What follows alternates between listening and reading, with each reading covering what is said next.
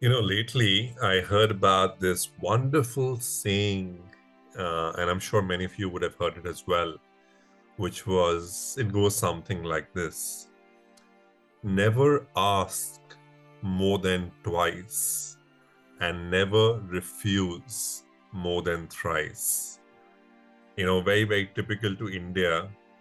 Uh, many times, mehman ghar pe aate when guests come home, we ask them आप ये ले लीजिए आप ये खा लीजिए आप क्या ये लेंगे and we ask so many times till people actually end up having and uh, many a times we also refuse वही मेहमान जब जाते हैं when guests are leaving they'll give a gift to the young child of the house or they'll give an envelope with some money in it and we say nahi nahi nahi iski kya zarurat hai there's no real need for this you came that is enough for us. Uh, there's no real need. Why are you giving this? Your blessings are more important. And i think it is very very important.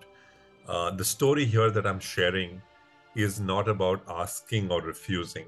It's not about twice or thrice but it is about knowing where to draw the boundary. Ladies and gentlemen boys and girls and all my friends listening in today drawing boundaries is very powerful. And this could be with your near and dear ones, this could be with friends, this could be with relatives, this could be even at the workplace. The biggest pain that we embrace upon ourselves is the pain that is caused when people cross boundaries. So, what are you waiting for?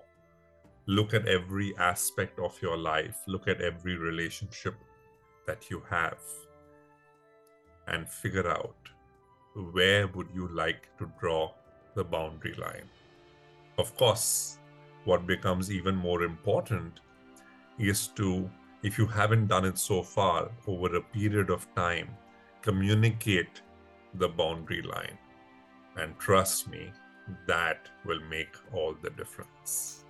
Ladies and gentlemen, boys and girls, welcome to hashtag HR Bytes by Sahil Nayar. This radio show was brought to you by Kya matlab? Kuch बातों ka matlab? Kuch matlab ki बातें Kya matlab?